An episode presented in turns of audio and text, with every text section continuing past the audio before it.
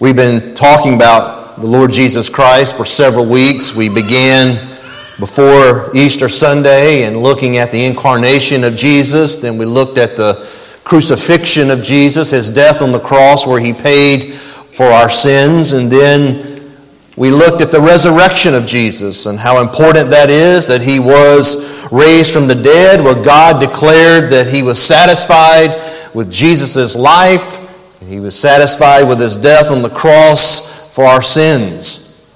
And then last Sunday, we began looking at the ascension of Jesus, that clearly, though Jesus has been raised from the dead, he's no longer here on this earth, and we look to God's Word to see the revelation that's given to us from the pages of Scripture about his ascension.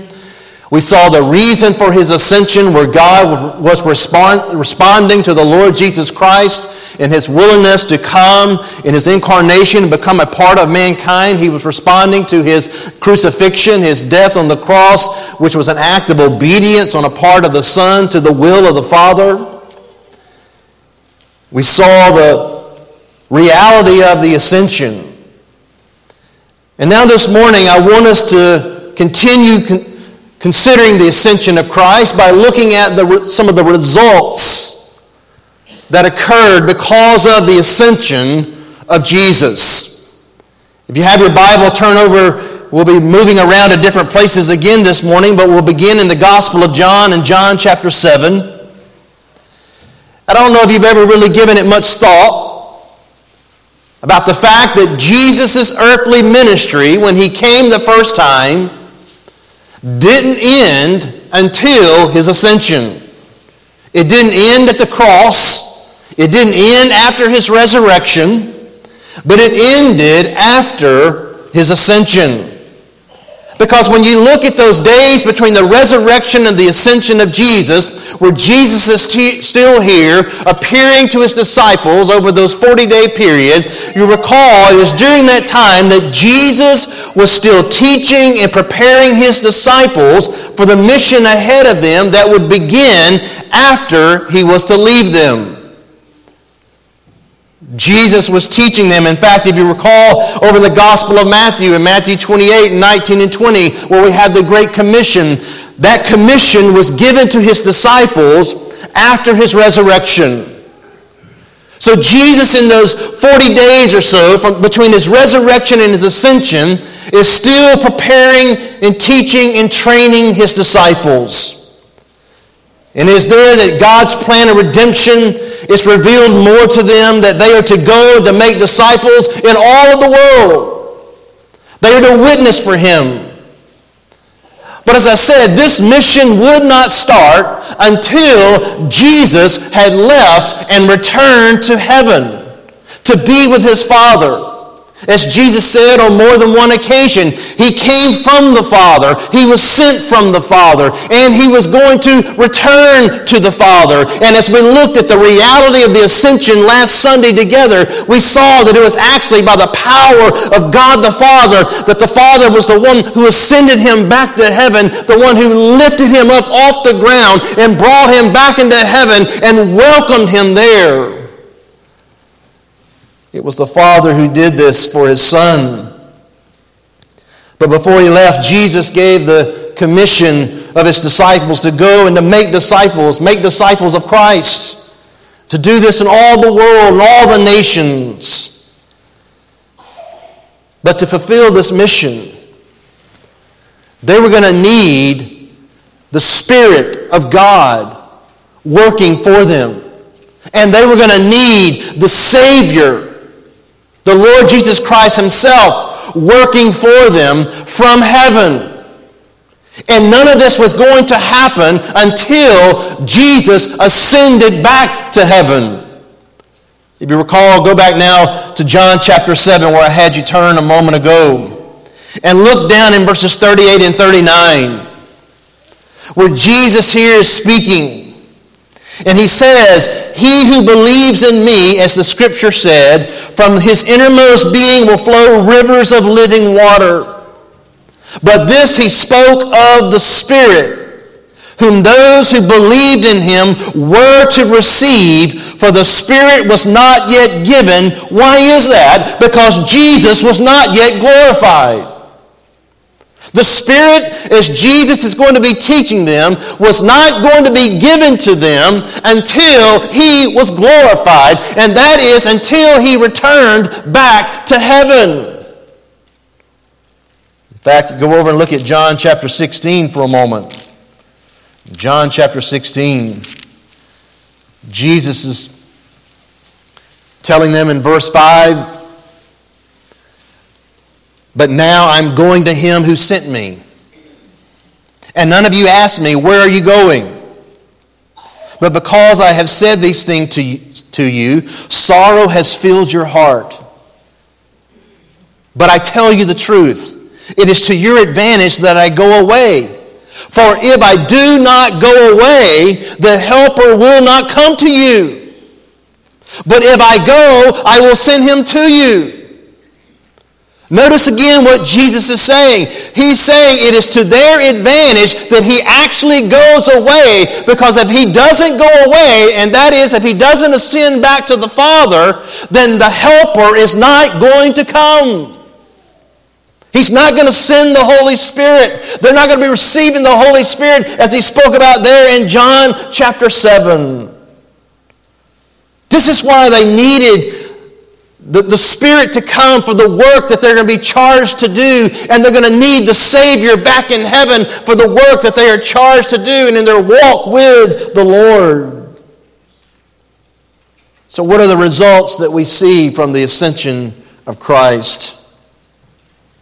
Well, let's first look at it from the standpoint of the Spirit of God and the Spirit's work.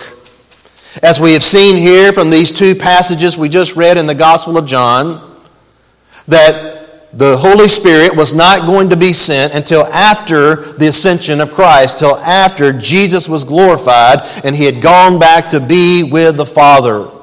And after he had gone back to be with the Father, glorified before the Lord, the Spirit was going to be sent. This is something that was promised by the Lord Jesus himself. And one of the first results we're going to see of that and the Spirit's work and him sending of the Spirit is the establishing of the church. With the sending of the Spirit, we have the establishing of the church. Go over to the book of Acts with me for just a moment now. Go to Acts chapter one. In Acts chapter one. In verse three, we're told that Jesus has been making appearances to his apostles. He's been presenting himself alive after his suffering by many convincing proofs, appearing to them over a period of forty days and speaking of the things concerning the kingdom of God. Gathering them together, he commanded them not to leave Jerusalem, but to wait for what the Father had promised, which he said, "You heard of from me. For John baptized with water, but you will be baptized with the Holy Spirit not many days from now." Verse seven, he says, "It's not for you to know the times or epochs which the Father has fixed by his own authority, but you will receive power when the Holy Spirit has come upon you. And you shall be my witnesses both in Jerusalem and all Judea and Samaria and even to the remotest part of the earth." Notice carefully there, Jesus tells them, gathered together, that they need to wait until the Spirit of God has been poured out upon them, until the Spirit of God has come upon them and they've been baptized with the Holy Spirit. And this actually happens, he says, not many days from now. And when we get over to Acts chapter two, this is when this promise is fulfilled. That the Spirit of God is poured out upon them. And they're baptized by the Holy Spirit, and they're baptized by the Holy Spirit into the Lord Jesus Christ, into the church. In fact, if you go over to Acts chapter two, look in Acts chapter two for a moment. If you follow the, the preaching of Peter here on the day of Pentecost, he focuses on the incarnation of Jesus. He speaks about the crucifixion there of Jesus. In verse twenty-three, Then beginning in verse twenty-four, his message is about the resurrection of Jesus, saying that David even taught about the resurrection of Jesus Christ, the resurrection of the Messiah. But God raised him up again, putting an end to the agony of death, since it was impossible for him to be held in his power. But then he begins to focus on the ascension of Jesus. Verse thirty-two, this Jesus God raised up again, to which we are all witnesses. Therefore, having been exalted to the right hand of God, that's referring to the ascension of Christ. Peter understanding when that when Jesus ascended out of their presence into heaven and God welcomed him, he seated him at his right hand. Having been exalted to the right hand of God, and having received from the Father the promise of the Holy Spirit, he has poured forth this which you both see and hear. Again, letting us know that what happened there on Acts chapter two, on the day of Pentecost, is the fulfillment of what Jesus told them when he gathered them together right before he ascended, and he said, you need to wait. Not many days from now, you're going to receive the Holy Spirit, and in receiving the Holy Spirit and him coming upon you, you're going to be baptized with the Spirit of God. And Peter is saying, this is what is happening. This is what you're seeing. This is what you're experiencing. Notice how he ties it in, verse thirty-four. For it was not David who ascended into heaven, but he himself says, the Lord said to my Lord. That is, God said to God. One God, but two distinct persons involved in the Godhead here. The Lord is speaking to the Lord, and he says to him, sit at my right hand until I make your enemies a footstool for your feet. Again, here is Peter letting us know that the Old Testament taught the ascension of Jesus, that David, King David, taught the ascension of Jesus. So when you go to Psalm one ten in verse one that Peter's referring to here, and David says, the Lord said to my Lord, sit. That he understood that that meant after his death, after his resurrection, it wasn't David who was going to ascend to heaven. It was going to be the Messiah who's going to ascend back to heaven, resurrected and glorified, to have the Father welcome him and say, sit here at my right hand. So Jesus ascending led to the sending of the Spirit of God, and that sending of the Spirit of God to see the baptism of the Holy Spirit for those who are disciples of Christ. And we have here the establishing of the church. As we're taught over in First Corinthians chapter twelve and verse thirteen, we're taught by God's word that by one Spirit we are all baptized into one body. And that one body is the church. We're all baptized into one body by the Spirit of God, and that is the church. And understand, beloved, this being baptized with the Spirit of God is really the same thing as receiving the Holy Spirit. It's not for us some second blessing. It's not something that comes sometime after we are saved in that sense. It is something for us on this side of the cross, this side of the resurrection, and now this side of the ascension in that sense of believing in Christ. It is something Something that we just get to experience by God when we receive the Holy Spirit, when we believe upon him, when we believe upon Christ. And let me just show you that for a moment. Go over to Acts chapter ten for a moment. In Acts chapter ten. In Acts chapter ten, we have Peter, who is given a vision to go to the house of a Gentile by the name of Cornelius. He goes there, he's preaching him, preaching to them, he's preaching to them Jesus, and we're told in verse forty-four that while Peter was still speaking these words, the Holy Spirit fell upon all those who were listening to the message. The Holy Spirit came upon them. Now notice what he says in verse forty-seven. Surely no one can refuse the water for these to be baptized who have received the Holy Spirit. That's what Peter is saying. They received the Holy Spirit. They were baptized with the Spirit. That is, they received the Holy Spirit. And notice he says, just as we did. Over in chapter eleven, Peter comes back and they hear that he went to the house of a Gentile. and this was something that was forbidden in those days. And the, the leaders there in Jerusalem call Peter in and want to hear from Peter, what's going on? What is this you have done? And Peter begins to speak to them about this. And notice over in chapter eleven and verse fifteen, when Peter's giving the testimony of what happened, he says, "And as I began to speak, the Holy Spirit fell upon them, just as he did upon us at the beginning. And I remembered the word of the Lord, how he used to say, 'John baptized with water, but you will be baptized with the Holy Spirit.'" Peter was saying, look, as they were sitting there listening to me speak, they believed.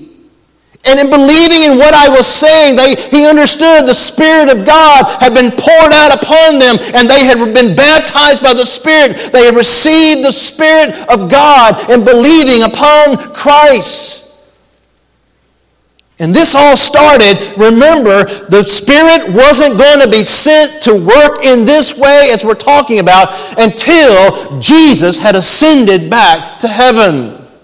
So with Jesus ascending back to heaven and then waiting those days when the Spirit of God came down on the day of Pentecost, and we see him coming down here with Cornelius, what we see then is now the Spirit of God is establishing the church, whereby he is baptizing those who are the true believers in Christ into the body of Christ.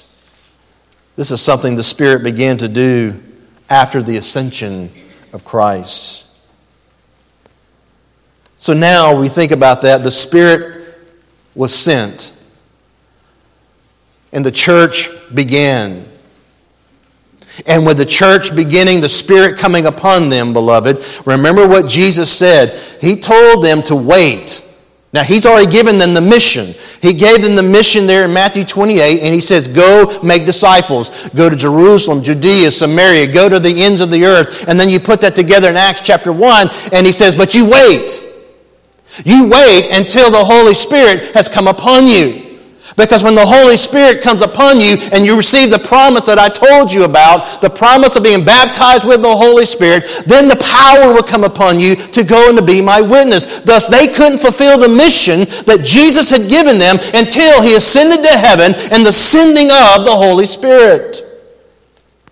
But now that's happened. And with that happening, now they are to go to fulfill the mission, the mission of the church, the mission of the disciples of Christ, our mission as well. And what's that mission? Our mission is to go make disciples. How? By telling and testifying of Jesus Christ and the good news of salvation in him, and then by teaching those who come to believe and become followers and disciples of Christ. But we need the Spirit's work for that to occur, for us to be able to do that.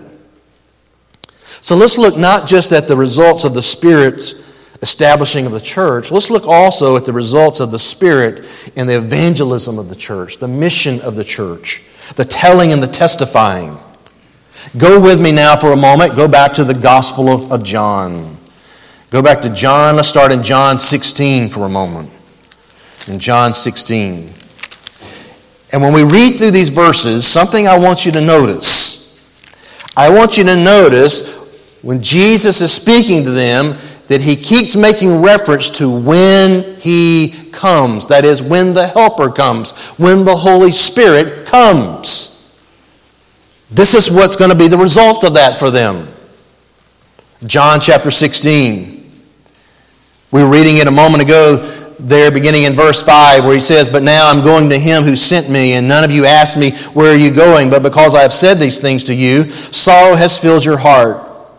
But I tell you the truth, it is to your advantage that I go away, for if I do not go away, the Helper will not come to you, but if I go, I will send him to you."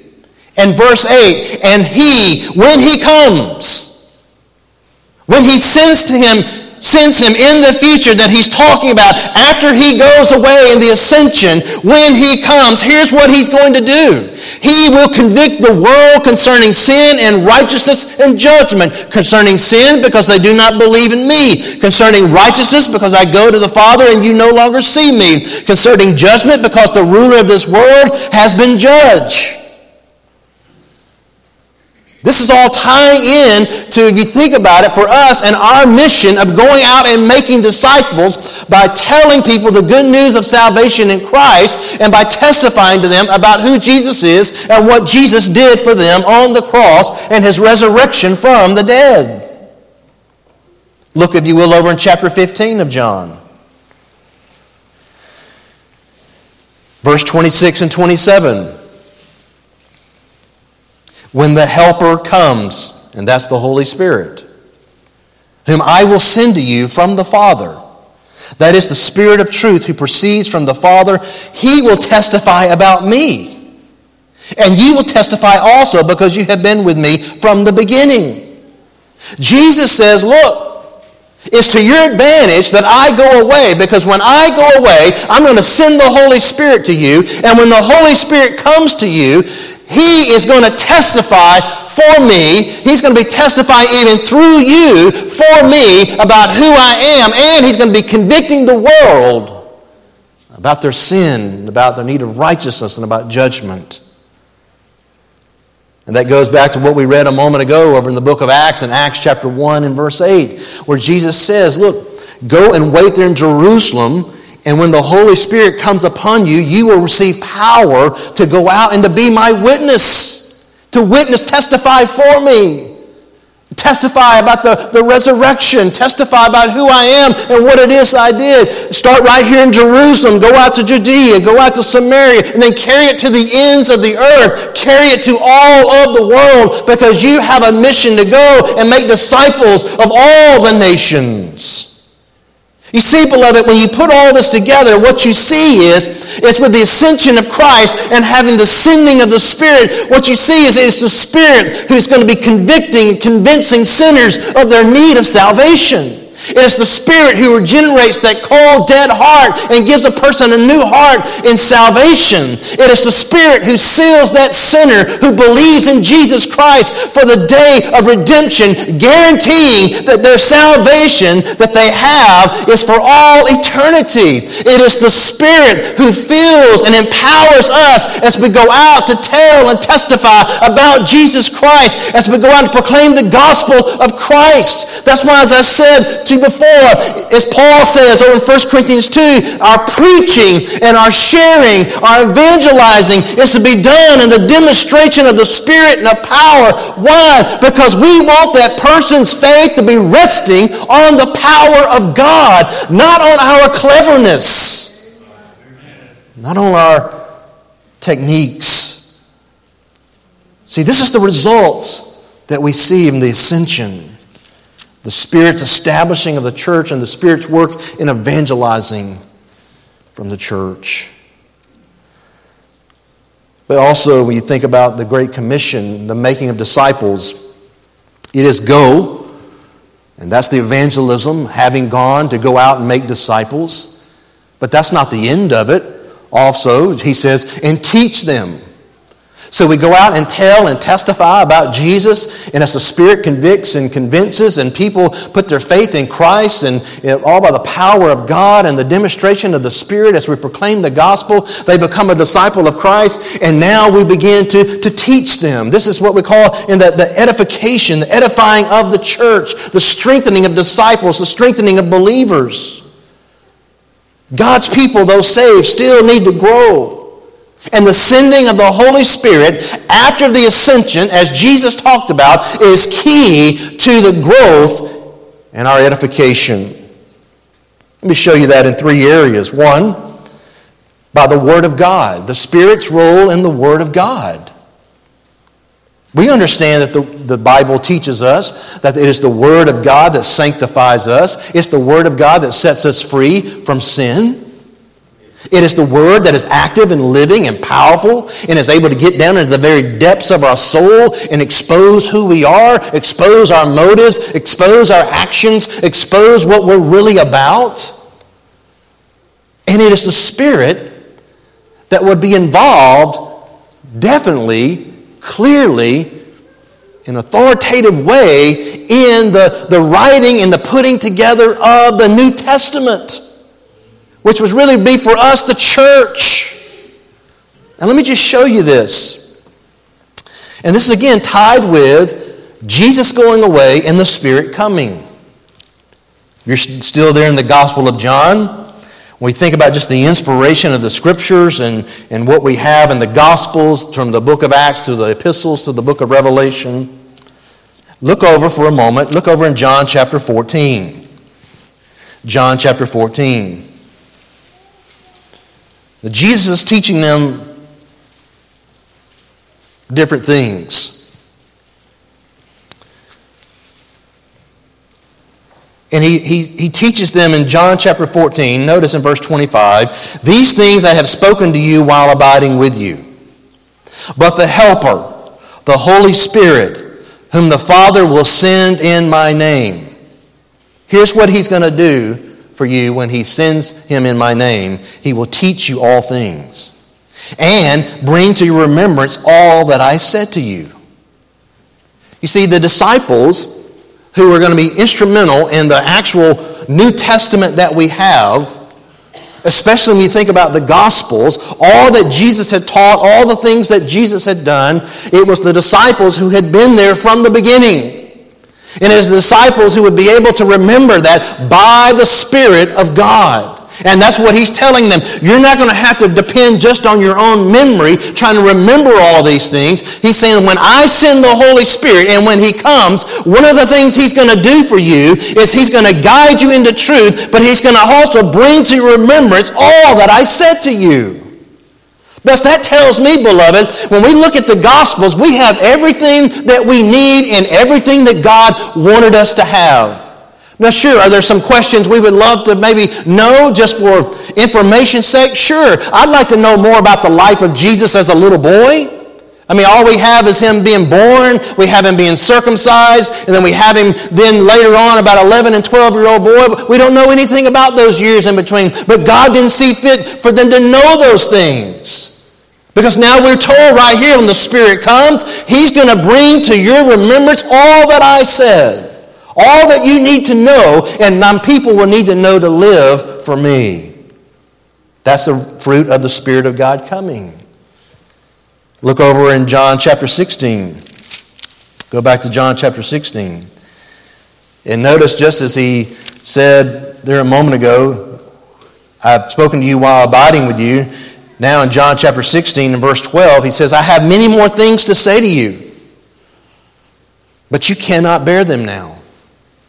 But when he, the Spirit of truth, comes, you see, there it is, the Spirit of truth coming, which is tied to when he leaves, he will guide you into all the truth. For he will not speak on his own initiative, but whatever he hears, he will speak, and he will disclose to you what is to come. So you think about that phrase. Jesus has already now told them, look, when the Spirit of God comes, and you receive the Spirit, and he comes upon you, he's going to help you remember all that I said, and not only that, he's going to disclose to you some things that are in the future. What is to come? This covers the whole New Testament for us. This is instrumental for us in understanding who we are and how we're supposed to live and how we're supposed to be as followers of Christ now, as disciples of Christ here in the church and this mission that we've been given. And the Spirit of God was there as a part of that. But beloved, if you go over, you don't need to do this, but that's in the inspiration of the, of the Scriptures that we have. But also on our part, on our behalf, we need the Spirit of God for the illumination of those Scriptures. That is to rightly understand them and rightly apply them. And you know what? We're told over in First John chapter two and verse twenty, and in verses twenty-six and twenty-seven, we're taught there that we have an, something called an anointing that is abiding in us, and that anointing is the Spirit of God that is there to teach us and to help us to understand the Word of God. So, beloved, what is key for us is that when the Spirit of God came as a result of the ascension of Christ back to heaven, where he was seated at the right hand of the Father, and he fulfilled that promise of sending the Spirit, we have the inspiration of the Scriptures that we have in the New Testament, and we have the anointing of the Spirit of God that helps us to understand what it is that he had written down. Not only that, When we think about our edification, our growing, think about your walk with God. I mean, we're told over here in John chapter fourteen in verse sixteen and seventeen where Jesus says, I will ask the Father and He will give you another helper and He may be with you forever. And that is the Spirit of truth whom the world cannot receive because it does not see Him or know Him, but you know Him because He abides with you and He will be in you. You see, in our walk with God, we're not walking in our own strength. We're not walking by ourselves. We're walking by the power and the presence of the Spirit of God who's not only with us, but He abides in us. He indwells us. He lives in us. And this is important for us in our growing in Christ's likeness.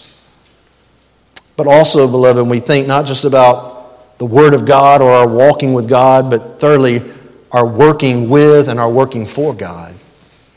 And this brings us to the, the spiritual gifts that the Spirit of God gives to the church that is actually connected to the ascension of Christ and the Spirit coming.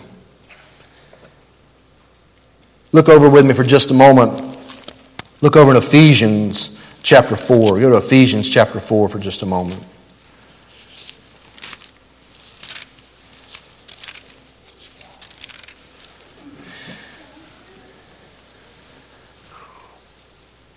Verse seven, Paul writes, but to each one of us, grace was given according to the measure of Christ's gift.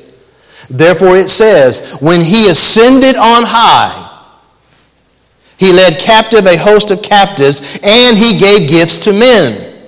Now this expression, He ascended, what does it mean except that He also descended into the lower parts of the earth? He who descended is Himself also He who ascended far above the heavens so that He might fill all things, and He gave some as apostles. See, this is the giving of gifts to men. When He ascended on high, what He did was He gave some, He gave gifts to men, and now we see in verse eleven, this giving here, the gifts are the spiritual gifts, and you look over in First Corinthians chapter twelve, and what you see is it is the Spirit of God, the Holy Spirit Himself, who determines and distributes the spiritual gifts to each believer as He sees fit. It's all distributed according to His will. And He gives some as apostles, some as prophets, some as evangelists, some as teachers. And what was the purpose of this? For the equipping of the saints, for the work of service, for the building up of the body of Christ. This is why you look over in First Corinthians chapter twelve, he, each person is given certain spiritual gifts from the Spirit of God for the common good of everyone else. They, see, the gifts that God's given me are not for me, they're for you. And the gifts that God has given you, the spiritual gifts He's given you, are not for you, they're for all of us. See, that's what that's why we needed, but notice when did this happen? When He ascended on high, then He gave the gifts. This is the work of the Spirit. Real quickly, let me just point out one other thing in the Spirit, and that would be in the worshiping and the exalting of our Savior. You stop and you just kind of put it together. We've been looking at the, the evangelizing of sinners. We've been looking at the edifying of saints. And then we look at the church and our mission of exalting the Savior. If you're there in Ephesians, just look over at Ephesians chapter five for a moment. You look at verse eighteen where we're told, do not get drunk with wine, for that is dissipation. But what are we supposed to do? We're supposed to be filled with the Spirit. That is, we're supposed to be under the influence and control of the Spirit of God. And when you read verse nineteen, what you see there is that when we are being filled with the Spirit of God, it will have an impact on our worshiping and our exalting of our Savior. Because he says there in verse nineteen, speaking to one another. So this is talking about a gathering together as the body of Christ. Believers gathering together, speaking to one another. And what are we speaking? We're speaking in psalms and hymns and spiritual songs.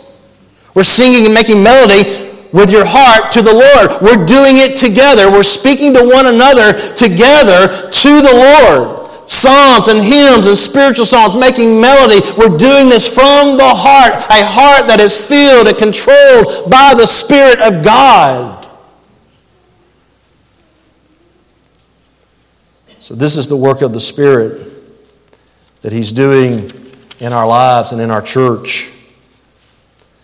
Because Jesus ascended back to heaven, and the Father sent the Spirit and poured Him out, as we see there in Acts chapter two. And when we believe, when you put your faith in Christ, you received the Holy Spirit. You were baptized by the Spirit of God, and you were gifted by the Spirit of God. And now you can be filled with the Spirit of God. And you can go out and proclaim the gospel by the Spirit of God. But let me just say one other thing. It wasn't just the Spirit's work that we needed after the ascension. It's the Savior's work that we needed after the ascension. That is, after Jesus was raised from the dead and He ascended back to heaven to sit at the right hand of the Father, He's working for us. He's working on our behalf. You say, how so? Well, He's our great high priest. He's our advocate. You look over in the book of Hebrews, and this is what you see. That Jesus is the one who passed through the heavens, and He's that great high priest who can sympathize with us in our, our weaknesses and our temptations to sin. So we have a high priest who can sympathize with us. As we're walking with God and we're walking in this sinful world, we have a high priest, the God-man. Remember, He's still man.